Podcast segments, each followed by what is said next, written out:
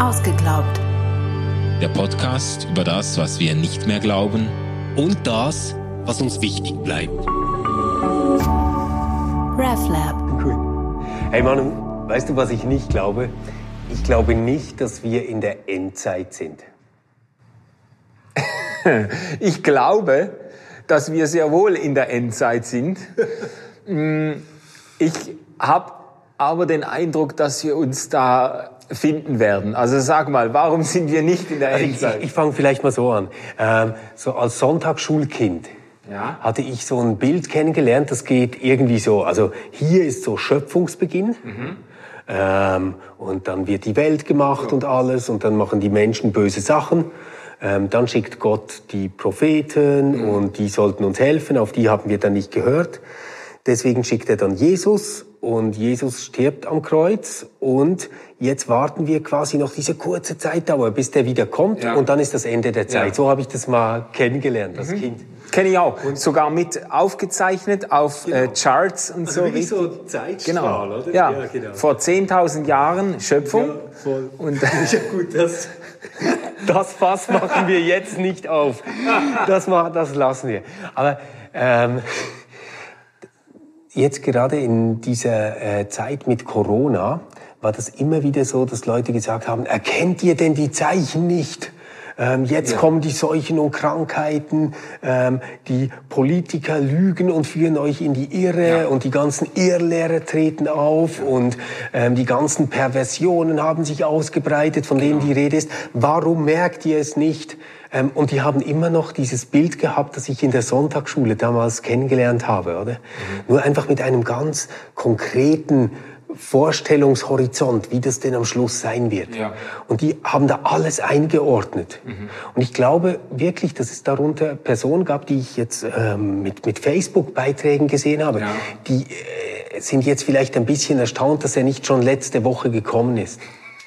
Oder enttäuscht. Ja, enttäuscht. Oder enttäuscht. Genau. Ja. Ja, also da, da habe ich auch gestaunt, gerade im Blick auf die Corona-Krise, was das nicht nur an Verschwörungstheorien hervorgerufen hat, sondern was das auch an Endzeitvorstellungen abgerufen hat bei den Leuten. Also da habe ich in meinem Facebook-Thread, gut, ich habe ja noch mal die... Du hast die Hardcore-Variante. ich habe die... Ich glaube, ich habe das übrigens auch gesehen, weil ich auf deinem Profil... Ja, ja, ich habe die abgefuckteste Bubble, die man sich denken kann. Unglaublich, was da zusammenkommt. Aber ähm, da habe ich das auch gesehen, dass ganz viele Leute jetzt diese, diese Corona-Krise, diese Pandemie als eins zu eins Abbild dessen äh, verstanden haben, was uns ja verheißen ist für die Endzeit. Dann wird, wird die Offenbarung zitiert, die Zornschalengerichte genau, und die genau. Posaunengerichte, Seuchen, da steht's ja schwarz auf weiß und so. Okay, finde ich aber auch schwierig. Also wenn ich sage, ich glaube, dass wir in der Endzeit sind, dann meine ich damit eben gerade nicht, äh, dass ich denke, ja, so jetzt in den letzten Jahren Jahren haben sich die Anzeichen verdichtet, dass äh, jetzt so langsam, Jerusalem aber sicher. Aber Hauptstadt. Ja, genau, genau. So jetzt äh, die die amerikanische Botschaft wurde nach Jerusalem verlegt. Der Herr Jesus kommt ja. bald. Äh, das so würde ich es nicht sagen. Also so würde ich es nicht verstehen, sondern wenn ich sage, ich glaube, wir sind in der Endzeit, dann würde ich sagen, äh, die Endzeit hat angefangen mit dem ersten Kommen Jesu. Also seit Jesus das erste Mal gekommen ist, äh, äh, sind wir wir quasi in, in einem, äh, sind wir in, in dem, was eben äh, als Endzeit beschrieben wird. Okay, und ähm, stellst du dir das denn immer noch so auf einem Zeitstrahl vor oder wie denkst du dir das? Hm. Auf einem Zeitstrahl meinst du, dass, dass ich denke, jetzt müsste man Ereignisse abhaken können? Also ich, ich sag's mal so, kommt er, also war sein Kommen um 1500 nach Christus mhm. weiter weg als um 2020? Jetzt weiß ich nicht, ob ich deine Frage richtig verstehe, weil, also, ja, natürlich, wenn man jetzt sagt, er kommt irgendwann, äh, es gibt quasi einen Zeitpunkt, zu dem, äh, an dem die Geschichte dieser Welt ihr Ende findet, dann ist dieser Zeitpunkt jetzt natürlich näher, als er vor 500 Jahren war, Ach, oder? So, ja. ja. wie willst du das sonst denken? Ja. Wie willst du das anders denken? Hm. Ich, ich bin eben nicht sicher, ob dieses ähm, Konzept einer linearen Zeit, die fortschreitet, wirklich das trifft, was ähm, man meint, wenn man sagt, das Kommen des Herrn ist nahe, mhm. quasi. Okay. Ähm, weil ich, ich würde sagen, ja, äh, das, äh, was das Verrückte ist mit dieser Jesus-Geschichte und unserer Zeit, ist, dass ähm, Gott ständig gleichzeitig zu uns Menschen ist. Und wir das im Kommen von Jesus ähm, erkannt haben, mhm. dass, dass wir es ihm glauben quasi. Ja. Und dass wir seinen Geist haben, der ständig mit uns ist mhm. im Glauben. So. Mhm. Und das würde jetzt äh, quasi für mich heißen, dass, wenn, wenn wir jetzt quasi sagen, Gott, oder, ist ja jetzt nicht so einer, der jetzt irgendwie gut oder schlecht altert. Gott ist ja ewig. Ja, und das bedeutet dann für mich quasi, dass ich aus der Perspektive Gottes, also aus seiner Ewigkeit, ähm, stehe ich nicht in dieser Zeitlichkeit einer Geschichte, die ich erzählen kann. Dann hat er die Erde gemacht und dann war das mit dem Sinai und mhm. sondern ähm, wir alle stehen gleichzeitig zu ihm. Also jetzt mal ganz blöd gesagt, Mose, Rahab, König David, du und ich und Thomas von Aquin und ähm, alle anderen, äh, die je gelebt haben, stehen zu Gott gleichzeitig. Okay. Gut, äh, also das würde uns jetzt aber in eine, äh, in eine andere Richtung noch bringen im Blick auf Gottes Verhältnis zur Zeit, weil ich habe ja da jetzt äh, von meinem Hintergrund jetzt im offenen Theismus, das ist ja das Thema meiner, meiner, ähm, meiner Dissertation gewesen, da habe ich mich ja beschäftigt mit verschiedenen Ansätzen, wie man das Verhältnis von Gott zur Zeit mhm. denken kann. Und da mhm. gibt es ja diese Ansätze, die sagen, Gott ist quasi in der Ewigkeit und ist uns allen gleich gleichzeitig. Ja. Aber es gibt ja auch äh, Ansätze, die sagen, nein, Gott bewegt sich in der Zeit mit. Und das, äh, das wäre dann schon eher meine, meine ähm, Überzeugung. Deshalb ja. könnte ich das so jetzt nicht denken mit dieser Gleichzeitigkeit. Ich denke, äh, ich, ich, ich verstehe Gott schon als Teilhaber der Geschichte seiner Schöpfung, die natürlich äh, dann irgendwo auch einen zeitlichen Anfang und ein zeitliches Ende hat. Ja, ja und, und da glaube ich, besteht eine gewisse Gefahr, dass, dass wir uns gerade dann im Glauben einer Illusion hingeben, wenn wir das so konzipieren. Nämlich, es könnte sehr leicht passieren, dass wir ständig sagen, ähm, okay, ich bin jetzt hier und ich erwarte jetzt einfach das Große, was kommt in der Zukunft. Mhm. Der Herr kommt. Ja. Oder mein Herr kommt. Oder Maranatha. Mhm. Ein, ein wirklich schöner Ruf, ein, ein ja. wichtiger Satz. Ähm, nur wenn wir uns das immer als etwas denken, was in der Zukunft ist, okay. was, was mhm. kommen muss, dann habe ich ein anderes Verhältnis, wenn ich sage, mein Herr komm, als wenn ich meine, er kann jetzt gerade kommen. Mhm. Er kann jetzt gerade den Unterschied machen. Aha, ja, okay. Äh, da würde ich aber beides sagen wollen. Also natürlich äh, würde ich auch sagen, ähm, ich möchte mit der Gegenwart Gottes und mit dem Einbruch äh, Gottes in unsere ähm, äh, Realität rechnen und gleichzeitig auch äh, daran festhalten, dass äh, Jesus wiederkommt, wie es in den Glaubensbekenntnissen auch bekannt wird, oder er wird wiederkommen zu richten die Lebenden und die Toten. Daran möchte ich festhalten als einem Zeitpunkt, der noch in der Zukunft liegt. Also wie, wie aber das ist, das ist aber genau mein, mein Problem mit, mit dem, was du jetzt gesagt hast. Also wenn ich mir natürlich Gott als jemand denke, der in Ewigkeit ist, mhm. und ähm, dann sage, so geht es ja im Glaubensbekenntnis, er sitzt zu Rechten Gottes. Ja. Von dort wird er kommen zu richten die Lebenden und die Toten. Mhm. Dann ist für mich nicht damit gesagt, dass ähm, irgendwann, bevor die Erde in die Sonne fliegt mhm. und wir alle tot sind, ähm, kommt da noch mal einer auf einem weißen Pferd mit einem weißen Gewand oder vielleicht hat er einen Esel dabei oder so ähm, und sagt, so, jetzt machen wir mal Schlussabrechnung, ähm, öffnet die Gräber, sondern das könnte für mich auch heißen, es könnte für mich auch heißen, dass er, ähm, indem er eben in dieser Ewigkeit ist, schon in jedem Moment da ist. Und, und dann, dann wäre natürlich spannend zu diskutieren, das können wir jetzt aber vielleicht nicht, was es dann heißt zu richten, die Lebenden und die Toten. Es könnte mhm. ja heißen, sie zu ihrem Recht zu bringen. Ja, so, also so verstehe ich das auch. Ähm, ich frage mich jetzt nur, was du mit der Idee der Wiederkunft Jesu anfängst oder mit der vielleicht konkreter mit dieser Hoffnung auf die Wiederkunft Jesu, die sich ja schon in den neutestamentlichen Texten immer wieder abzeichnet. Ich meine, die Offenbarung hört ja auf mit diesem, mit diesem Ruf, komm bald, Herr Jesus. Ja. Äh, es, es scheint schon so zu sein, dass die ersten Christen schon so diese, die, natürlich auch unter viel prekäreren Verhältnissen, als wir sie heute haben, ähm, äh, daran festgehalten haben, ja, äh, er kommt zurück. Also was, da, da denke ich mir halt schon, die hatten ja wirklich diese Vorstellung, dass sie das höchstwahrscheinlich noch erleben, ja. dass er zurückkommt. Ja. Kann man, glaube ich, schon so Unter sagen. Berufung auf Jesus-Worte auch. Genau, ja. Und das hat ja dann nicht geklappt. Und es ist seitdem ziemlich viel Zeit vergangen. Und äh, wenn man es jetzt so anschaut, dann ist er nicht gekommen. Mhm.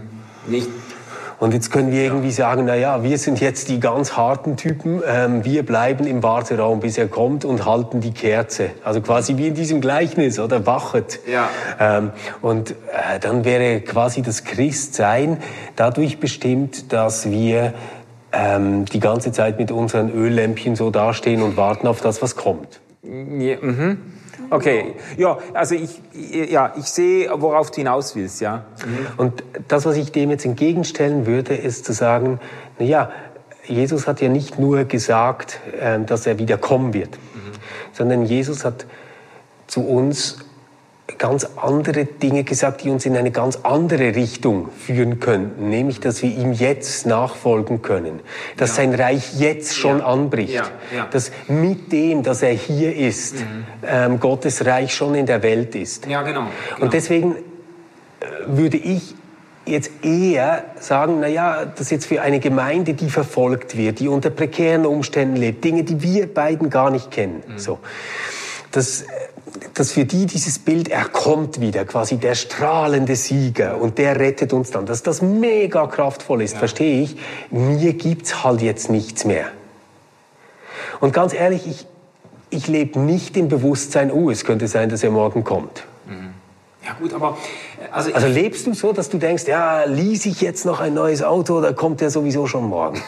Nein, äh, lebe ich nicht und es gäbe da auch noch ein paar Anmerkungen zu machen zu meinem Hintergrund, wie ich da mit Endzeiterwartungen ähm, aufgewachsen bin. Aber ich möchte doch noch mal nachhaken äh, bei dieser, äh, bei dem letzten Satz, den du gesagt hast. Also äh, erstens mal, es gibt ja heute noch ganz viele Christen, die unter massiv prekären äh, Umständen leben. Also äh, mhm. Christenverfolgung ist keine Geschichte der Vergangenheit, sondern findet ja. an anderen Orten äh, äh, heute statt, live und in Farbe. Und da gibt's ganz viele Christen, äh, die auch diese Hoffnung auf die Wiederkunft Jesu äh, sehr viel lebendiger halten als, als wir jetzt vielleicht. Ich gebe auch zu, so als äh, wohlstandsverwöhnter äh, Schweizer Christ äh, kann mir die Wiederkunft Jesu für die nächsten Jahrzehnte schon eher ein bisschen gestohlen bleiben. Also so. das, da denke ich, ja gut, also lass mich erst noch mal, also so ein bisschen, Jetzt, wo ich endlich mein Häuschen habe. Ja,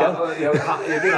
So, und ein bisschen Rente beziehen würde ich doch auch gerne und so. Aber das, das kann ja auch einfach Zeichen sein einer äh, sehr problematischen äh, Lebens- und Glaubenshaltung meinerseits. Das muss ja nicht unbedingt dafür sprechen, dass man die Hoffnung auf die Wiederkunft deswegen auf aufgeben müsste oder so. Oder ich sage jetzt mal, ich, ich denke, man, man kann äh, doch beides festhalten. Das ist doch klassischerweise auch theologisch immer gemacht worden, wenn man von dieser Spannung gesprochen hat, schon jetzt und noch nicht. Also das Reich Gottes bricht schon jetzt in diese alte Schöpfung hinein und wir haben allen Grund, nicht nur mit dem Kerzchen zu warten, äh, ähm, bis der Herr Jesus wiederkommt oder uns im Bunker einzuschließen und diese böse Welt an uns vorbeiziehen zu lassen, sondern wir haben allen Grund, mitten in diesem Leben mit der Gegenwart Gottes zu rechnen, aber äh, wir haben doch auch Grund auf die Wiederkunft Christi auf die Vollendung der Dinge zu hoffen. Das ist ja die, das ist doch auch Teil der, der christlichen Hoffnung. Äh, schon jetzt aber auch noch nicht. Also es ist ja, es steht doch noch etwas aus. Ja, es, also ich, ich, ich finde es ja auch immer mega toll zu sagen, schon jetzt und noch nicht. Das, das gefällt mir irgendwie. Weil es ist schon etwas da, aber wir erwarten noch mehr als das, ja. was ist. So, ja. oder? Ähm, nur, weißt, ich glaube, diese Haltung auf die Wiederkunft von Jesus zu warten, kann auch was ganz Gefährliches haben. Nämlich, mhm. man könnte dann sagen, ja, Klimawandel, Klimawandel. Was geht's mich an? Mhm. Was in den nächsten 100 Jahren passiert, was mit den Generationen nach mir ist. Ich lebe doch auf diesen Punkt hin, dass der Herr kommt. Ja. Es ist für den nicht schwieriger zu kommen, wenn sich die Erde um drei Grad erwärmt hat. Ja, ja. Oder? Das wären ja alles Haltungen, die nicht nur möglich sind, sondern die es tatsächlich auch gibt, solche Haltungen. Die, ja. Und da würde ich halt sagen, da hat das Christentum, glaube ich, etwas ganz, ganz Tolles gelernt in äh, seiner Entwicklung. Und das war, glaube ich, so im fünften Jahrhundert nach Christus, hat ziemlich schnell die ganze Vorstellung gewechselt. Also vorher war immer so, wir sterben, dann sind wir tot und da liegen wir dann mal ein paar Jahre, bis der Herr dann am Ende der Geschichte kommt. Dann weckt er die alle auf und dann die Guten ins Töpfchen, die Schlechten ins Kröpfchen. Und das wird jetzt abgewechselt, dass quasi Himmel und Hölle direkt nach dem Tod anfängt.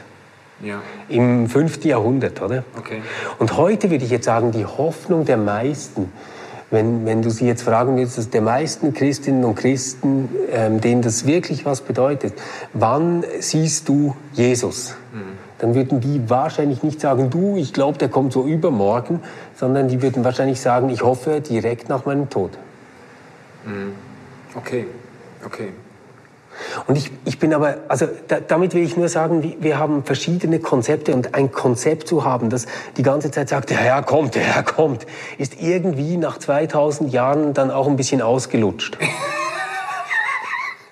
ja, ja, definitiv. Wenn, wenn, das, das ja. dann, dann stellen die die ganzen Berechnungen um und sagen, ja, für den Herrn sind tausend Jahre wie ein Tag. Ja, ja, genau.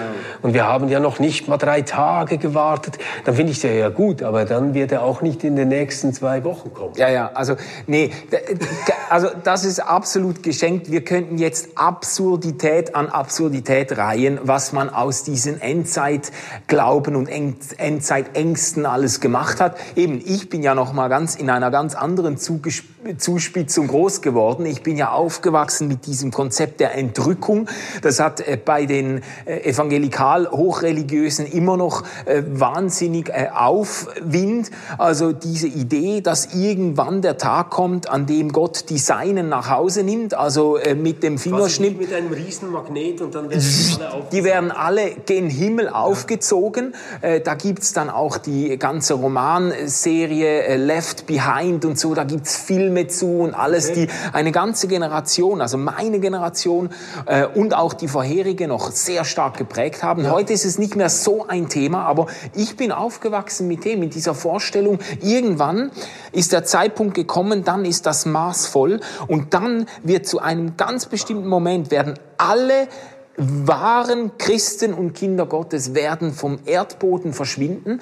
Und dann malt man sich das so aus, dass dann eben die Flugzeuge vom Himmel stürzen, weil der Pilot dummerweise Christ war und jetzt plötzlich fehlt und so und dass Autounfälle passieren und alles mögliche. Und die anderen, die bleiben dann zurück. Und dann kommt der, steht der Antichrist auf, übernimmt die Weltherrschaft, ist verbunden mit den Chips, die man dann, äh, Computerchips, die man dann einpflanzt unter die äh, wie sagt man, den Mikrochips. Das ist eine mega alte Vorstellung. Nee, Fall, ja, ja klar, aber das, das wird dann alles reingelesen, das Zeichen auf der Hand, die das Zeichen, das, das Mal des Tieres tragen, die dürfen einkaufen und die anderen nicht. Das ist offenbar, die Offenbarung wird da ganz real geschichtlich ausgelegt. Deshalb hast du in meinem Facebook-Thread, hast du lauter Posts mit Leuten, die jetzt sagen, jetzt hat man einen Chip entwickelt, den man den Leuten einpflanzen kann. Die Leute haben das Gefühl, das ist das Zeichen in der Endzeit, weil der Antichrist darüber dann eben regulieren wird, wer einkaufen darf und wer nicht.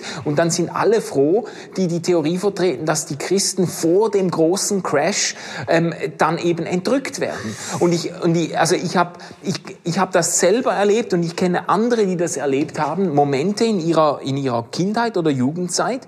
Ich bin einmal an einem Sonntagmorgen aufgewacht und äh, habe mich umgesehen und meine Eltern, meine Geschwister waren einfach weg. Äh, äh, jetzt hat sich herausgestellt, die haben mich ausschlafen lassen. Ich bin spät abends nach Hause gekommen, die haben mich ausschlafen lassen und sind zusammen in den Gottesdienst gefahren. Ich bin zu Hause und habe panische Ängste, weil ich denke, Scheiße, ich habe es immer gedacht. Ich, ja wirklich, ich habe ich, ich hab gedacht, jetzt ist die Entrückung passiert und ich bin nicht dabei. Ich habe immer gedacht, ich habe nicht das Zeug dazu und jetzt habe ich den Beweis, jetzt muss ich da, muss ich da zurückbleiben und so. Und ich kenne viele, die solche Momente gehabt haben, weil das so präsent ja. war im äh, Denken der Leute, da kommt die Endzeit und da kommt die Entrückung. Ich habe erst viel später, ja. habe ich mitgekriegt, dass die ganze Idee der Entrückung eigentlich ein Konstrukt des 19. Jahrhunderts ist, dass man das durch die Geschichte der Christenheit eigentlich so nie geglaubt hat. Also die Vorstellung, es ist ja auch eine ganz eskapistische atheistische Vorstellung des Glaubens und des Christentums, dass quasi, dass wir die Welt zurücklassen und ihrem Schicksal überlassen und dann irgendwo in luftige Sphären auffahren. Äh, die, die, die Bibel spricht viel bodenständiger mhm. äh, und äh, erdgebundener von, äh, von der Wiederkunft und auch, von, auch vom Himmel, äh, als wir das uns dann vorstellen. Aber eben, so bin ich aufgewachsen. Und das, das halte ich für fatal. In dem Sinne würde ich auf jeden Fall sagen, nee, äh, da, äh, da ähm, lösen die Endzeitvorstellungen mehr Ängste aus, als sie wirklich Probleme lösen. Und, und für, für mich ist halt wie nicht klar, nehmen wir jetzt diese Reden in der Bibel über die Endzeit. Nehmen wir das als etwas, wo wir sagen, okay, da wird jetzt irgendwie etwas offenbart, was dann noch kommen wird du siehst schon, ich bin skeptisch? Mhm. Oder sagen wir, das sind die Bilder und Motive der Menschen in der damaligen Zeit, wie die ihre Hoffnung darauf ausgedrückt haben, dass sie ähm, Gott sehen werden und Gott der Gott der ganzen Welt sein wird. Ja.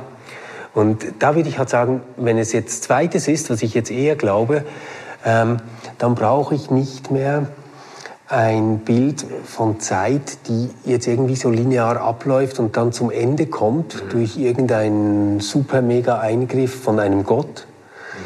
sondern das, was ich mir eher wünschen würde, wäre, dass dieses alles, was passiert ist und jeder Mensch, der gelebt hat, ähm, wieder irgendwie in Gott zurück muss. Mhm. Ja.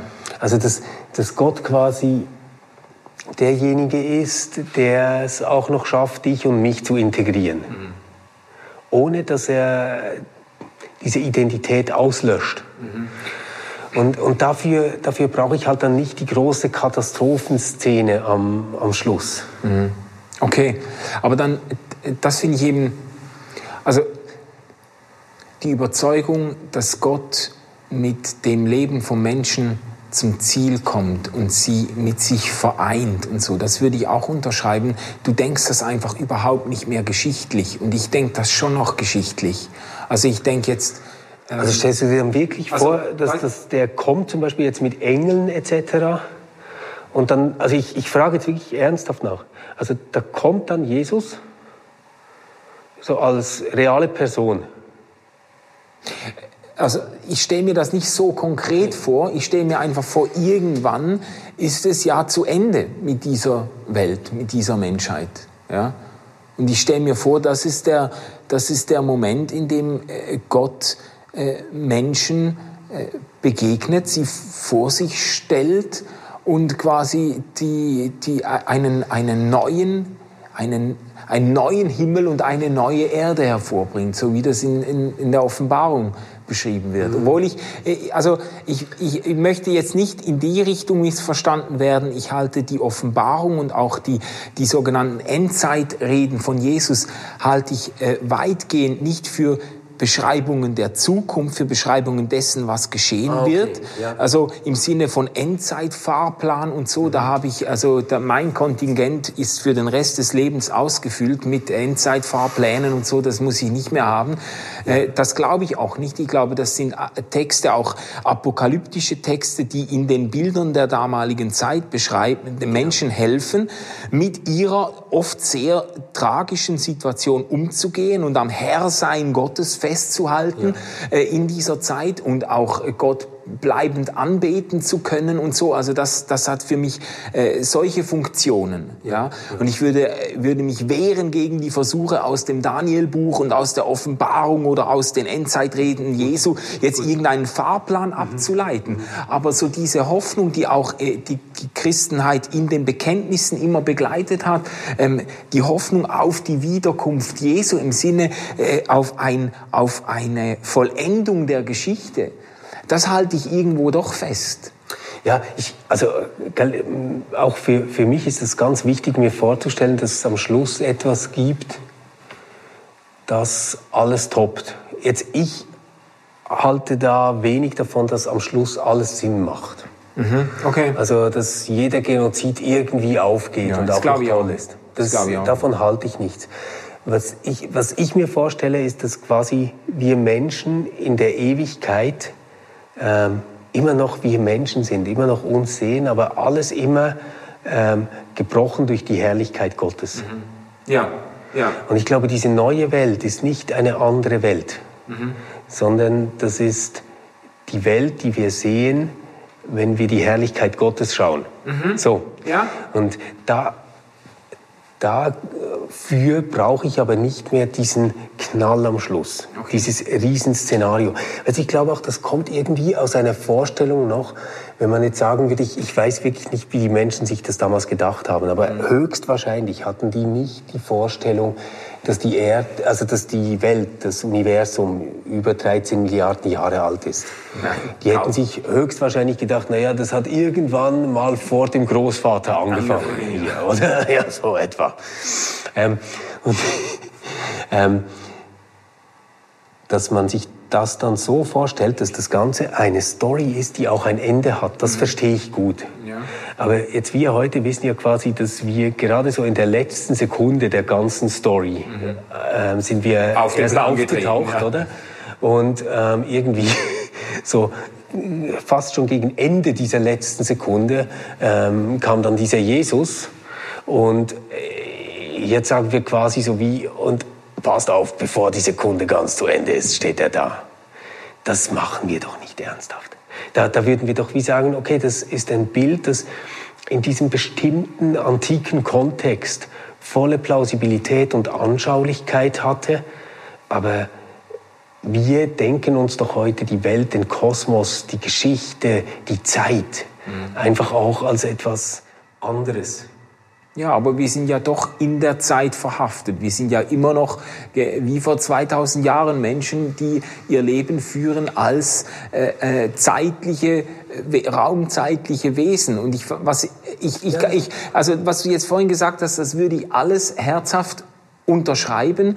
Ich verstehe einfach nicht, wie du das denkst, dass dann diese Vollendung oder diese Hoffnung irgendwie aus der Geschichte herausfällt oder nicht in der Zeit, also in der Zeit stattfindet oder Nein, nein, also na, natürlich findet alles für uns immer in der Zeit statt, das ist ja klar. Aber die, die Frage ist doch quasi, denke ich mir, dass das Gott, ähm, quasi, dass, dass Gott die Vollendung ist von allem, was ist. So, dass ich sage, es ist ein Schlusspunkt in einer Story.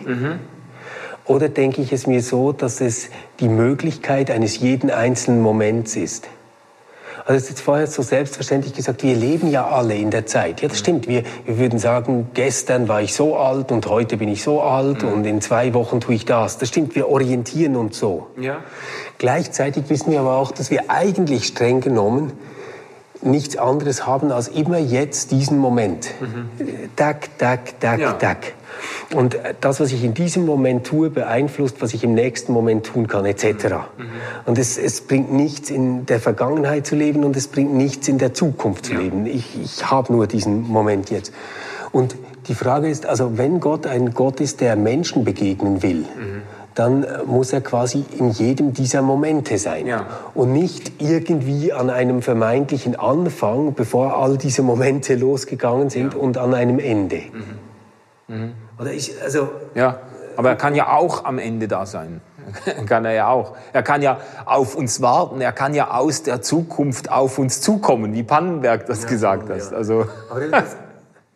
Das, das, das hat so wirklich mein, mein Ding. Also wenn ich mir Gott denke, jetzt ja. rein philosophisch, dann macht es für mich keinen Sinn, mir Gott als etwas Zeitliches zu denken. Mhm. Sondern Gott müsste dann quasi dieses Alles in allem seit jeher und immer sein. Ja, ja. Also er müsste ewig ja, sein. Das ist, ein, das ist jetzt ein, äh, einmal ein echter Dissens, weil ich mir Gott inzwischen wirklich voll in der Zeit denke. Also sogar unabhängig von der Schöpfung denke ich mir Gott in der Zeit im Sinne von Gott ist ein Wesen, das sich selbst sequenziell erlebt dass, dass ich denke mir, Gott grundsätzlich Zeit, nicht Zeit als über Gott stehend, sondern Zeit als in Gott befindlich. Gott ist ein, Gott ist selber ein. Aha, ja, ja, ja, ja, ja, nein, nein, aber das, das ist ja super. Aber dann, also wenn, wenn du dir quasi die Zeit in der Ewigkeit denkst, dann, dann ist alles gut für mich. Nur ist es dann aus der Perspektive Gottes nicht etwas, das einen Anfang und ein Ende hat, sondern etwas, das zu ihm gehört. Ja, ja. Das fände ich gut. Aber äh, dann wäre es ja quasi wie die Perspektive ähm, des Menschen, der sagen würde, oh Zeit, oh Zeit, die vergeht jetzt und irgendwann kommt dann der liebe Gott und du merkst gar nicht, dass du schon lange im lieben Gott drin bist. Wir müssen eine Folge machen. Ich glaube nicht mehr, dass Gott außerhalb der Zeit steht. Das würde ich dann okay. vertreten. Super, dann lass uns das tun. Hey, und bis dahin nimmt uns Wunder, was ihr meint zur Zeit. Ähm, ist Gott so jemand mit einer Geschichte, mit einem Anfang, einem ziemlich tragischen Höhepunkt und einem Schlusscrescendo? Oder ist er eher so ähm, ein kleiner meditierender Buddhist, der zu allem gleichzeitig ist? Uns nimmt Wunder, wie ihr das seht. Ähm, bitte schreibt uns. In einer Woche sprechen wir drüber. Wäre schön, wenn ihr wieder dabei seid. Tschüss. Äh, Stefan. Ja gut, also. RefLab.